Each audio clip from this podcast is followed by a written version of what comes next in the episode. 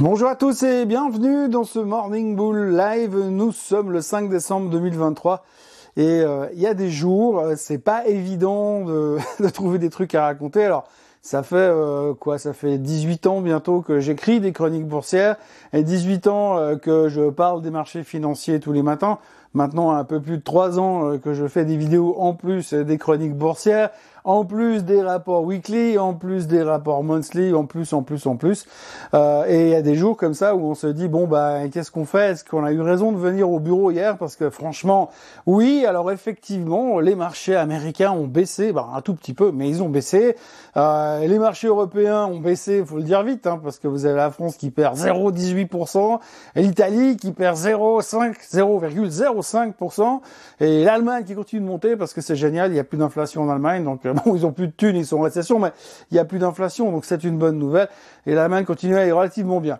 À côté de ça, bah, on attend, on attend de voir la suite des événements. On a toujours des messages qui viennent des banquiers centraux qui sont pas super bullish, mais bon, pour l'instant, on veut pas baisser. Hein, on est super confiant. Ce qui est assez impressionnant, c'est que euh, bah, on ne voit que une autre vision, et quand je dis une autre vision, c'est la vision des investisseurs, des experts en finance, des économistes. Euh, il fut un temps où on écoutait les banquiers centraux, mais depuis quelques jours, bah, on les écoute plus parce que nous on sait, et eux, c'est juste des tocards qui essaient de courir derrière.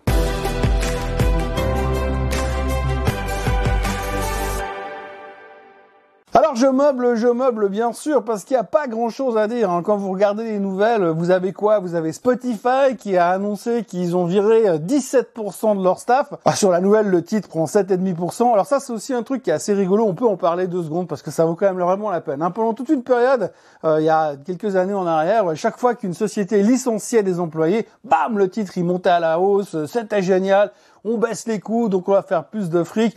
Tous les mecs au chômage, c'est pas grave de toute manière, tout va bien de ce côté-là, c'est une bonne nouvelle, donc ça faisait monter le titre. Par contre, au niveau de l'image de marque vis-à-vis des médias, vis-à-vis des gens du mainstream, entre guillemets, ou de Main Street dans la rue, eh bien, euh, ça faisait mauvais genre. Hein. Ça faisait du style, ouais, les gens de la bourse, ils achètent les marchés, ils achètent les actions qui, qui virent des, des employés, c'est pas cool. C'est vraiment une sale manie de faire monter les marchés. On n'aime pas ça. Bouh, c'est des méchants. Tout d'un coup, bah, on a arrêté de réagir comme ça. À chaque fois qu'on avait des licenciements annoncés, on disait, ouh, s'il licencie, c'est que la société, elle va pas bien, donc on va commencer à vendre la société. On avait ce côté un peu bien pensant, très ESG, qui dit, ouais, ah, c'est pas bien si on licencie des donc il faut punir la société qui licencie, donc on ne va pas l'acheter. Et puis là, depuis quelques temps, je sais pas ce qui s'est passé, mais on n'est plus tellement ESG, là, on se dit, ouais, on s'en fout, en fait, c'est vrai, quand on licencie, bam, eh ben, ça coupe les, ça coupe les coûts. Ça, c'est un petit peu depuis la période de l'inflation avec un léger ralentissement économique. Tout d'un coup, ça devient la bonne nouvelle du jour. 17% de licenciement. Spotify prend 7,5%. Youpi! Comme quoi, eh bien, euh, souvent, investisseurs varient. Et qu'aujourd'hui, eh bien, quelques années après, on est revenu à cette bonne vieille méthodologie toute boîte qui licencie doit forcément se traiter plus haut le lendemain matin. Alors ça, c'est une des news de la journée, mais vous voyez comment j'arrive à broder pendant deux minutes pour parler d'un truc qui a pas vraiment grand, grande importance sur le marché. Ce qui a une grande importance sur les marchés, c'est toujours la question de comment on se positionne pour la suite des événements. Alors aujourd'hui, on est mardi, hier on était lundi. Oui, je sais, c'est exceptionnel comme calcul. Hein. Si aujourd'hui on est mardi, hier on était lundi. On attend Bien sûr, les chiffres économiques. Alors aujourd'hui, on va avoir des chiffres économiques, les JOLTS. Le JOLTS, c'est le chiffre préféré de Mme Yellen. Bon, elle n'est plus patronne de la Fed, mais quand elle était patronne de la Fed, on, tremblait le matin où ils allaient publier les JOLTS en disant « Ouh, attention, on va voir comment Mme Yellen va le prendre ». Bref, donc du coup, on aura les JOLTS tout à l'heure, mais surtout, on aura les NFP en fin de semaine. Et ça, ce sera le chiffre, ce fameux chiffre qui vous dit qu'ensuite, tout sera différent. On connaît, hein, ça fait euh, régulièrement, on a dit, oh, on attend la fin de la semaine parce que quand on aura le CPI, quand on aura le PCE, quand on aura les NFP, quand on aura le meeting de la Fed, on saura. Bon bah bref, là on attend le NFP pour savoir, vendredi après-midi on saura, puis après on se dit, ah ouh, je vais quand même attendre le meeting de la Fed parce qu'il est tout près le 12 et le 13 décembre. Bref, donc du coup on passe notre temps à attendre pour l'instant. Et du coup on fait pas grand chose et on revient. On prend le temps de se poser des questions en disant ouais quid de la suite des événements? Est-ce que vraiment ils vont baisser les taux? Je vous rappelle vous le savez bien sûr hein, qu'aujourd'hui on est sûr à 100% que les taux vont baisser au mois de mars en tous les cas. Encore certainement au mois de juin. D'ailleurs il y a Barclays qui a publié un rapport hier pour annoncer que, eh bien, eux, ils attendaient une baisse des taux de 100 basis points en 2024 et 100 basis points en 2025. Ils ont rien dit pour 2026, 2027, 2028, 2029, 2030, mais en tous les cas, sur les deux prochaines années, ils savent. Hein. Donc c'est assez génial parce que pour l'instant, on est incapable de prendre des paris à plus d'une semaine, mais on est capable de vous dire où seront les taux dans deux ans, alors qu'on n'a rien vu venir depuis deux ans. En bref, c'est comme ça, c'est toujours la même chose. Hein. Ça vaut la peine de dire quelque chose dans la finance. Si vous avez un truc à dire, même si c'est faux, de toute manière, en général, on l'aura oublié. Par contre, si vous avez raison, vous êtes Monsieur Rubini. Les marchés sont confiants, les marchés savent que la Fed va devoir baisser les taux. Le seul problème qu'on a aujourd'hui, c'est que les banquiers centraux ne communiquent pas comme ça. On l'a vu vendredi, euh, Monsieur Powell s'est montré quand même vachement plus au quiche que Devish.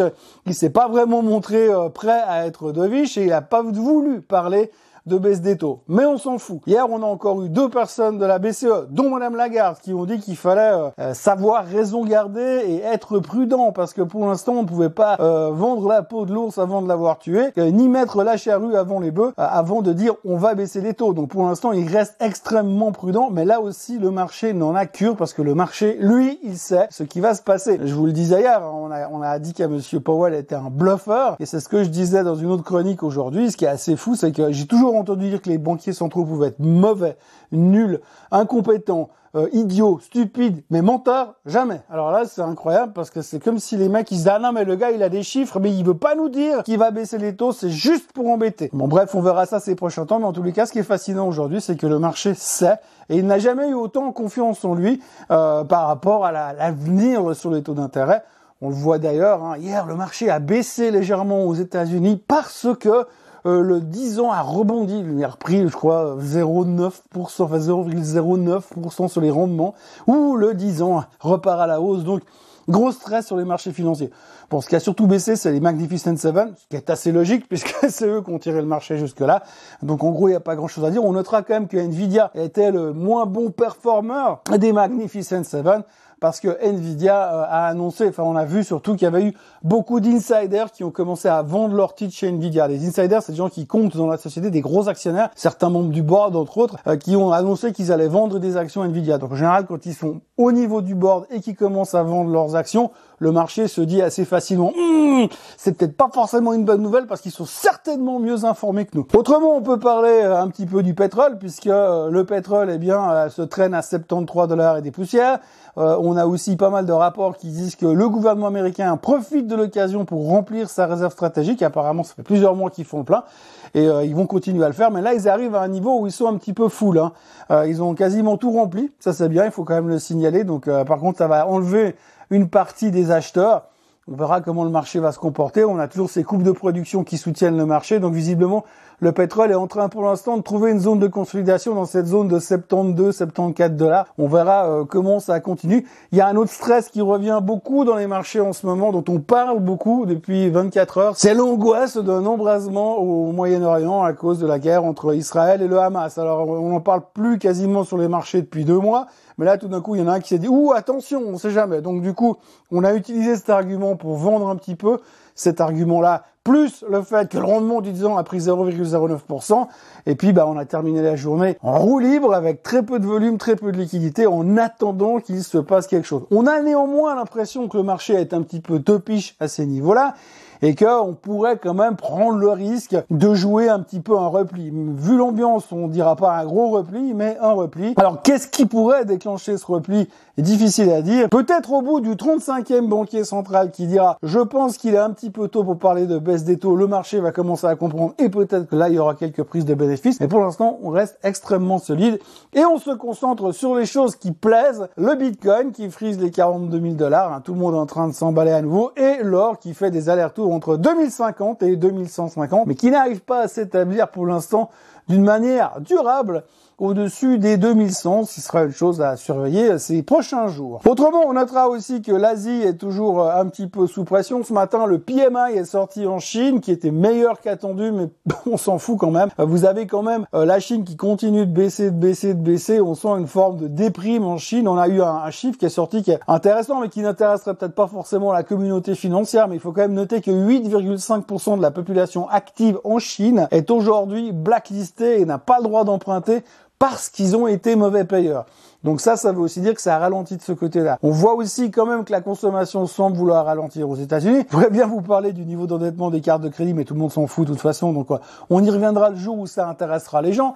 Et puis, bah, on peut aussi signaler le fait qu'il y a un petit, un petit indicateur. Vous avez vu que les Américains ont décidé d'arrêter de payer, euh, de signer des chèques en blanc à l'Ukraine à partir de la fin de l'année, parce qu'il semblerait qu'ils ont euh, un petit peu moins d'argent, ou alors que ça commence à se voir qu'ils tapent un peu trop dans la dette américaine. Donc en gros, on est en train de couper les vivres à Zelensky, euh, on est en train de se repositionner parce qu'on voit quand même que bah, l'argent ça coûte cher et puis qu'il euh, faut trouver une solution pour tenir le coup parce que l'économie semble ralentir un petit peu. Alors pour l'instant, on s'emballe comme des fous en se disant wouh c'est génial parce qu'on va baisser les taux bientôt. Faut pas oublier néanmoins, comme je vous le disais la semaine dernière dans un autre Morning Bull Live, que quand on commence à baisser les taux, en général, c'est là où le marché il se fait juste défenestrer.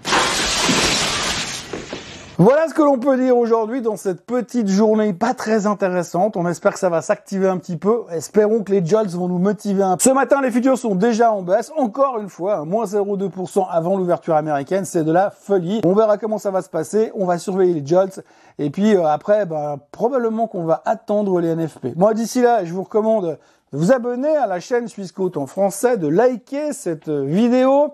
N'oubliez pas, comme je vous l'ai dit hier, 7 décembre, 17h chez Swissquote à Gland. Vous avez tous les détails là-dessous réservés aux gens qui sont domiciliés en Suisse. Euh, inscrivez-vous, c'est first in, first serve. Et puis quand il y aura plus de place, il y aura plus de place, mais surtout il y aura un apéro après. Voilà, je vous euh, souhaite une excellente journée et je vous retrouve euh, demain avec euh, plein d'autres choses euh, à dire sur euh, ce monde merveilleux de la finance dans lequel nous vivons. À demain. Bye bye.